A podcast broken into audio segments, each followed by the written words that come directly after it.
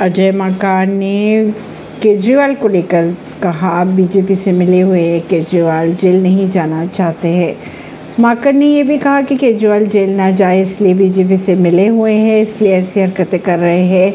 विपक्ष की मीटिंग में एकता के लिए नहीं, बल्कि उसे खंडित करने के लिए जाते हैं।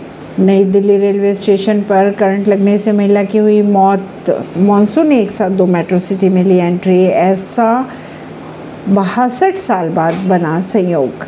आमतौर पर मुंबई में दिल्ली से लगभग पंद्रह दिन पहले मानसून पहुँच जाता है। मुंबई में जहाँ मानसून लगभग दो हफ़्ते की देरी से पहुँचा तो वहीं दिल्ली की अगर बात की जाए तो दिल्ली में मानसून की बारिश सामान्य तिथि से पाँच दिन पहले ही हो गई। ऐसी ही खबरों को जानने के लिए जुड़े रहिए जनता सरिश्ता पॉडकास्ट से। परवीन दिल्ली से।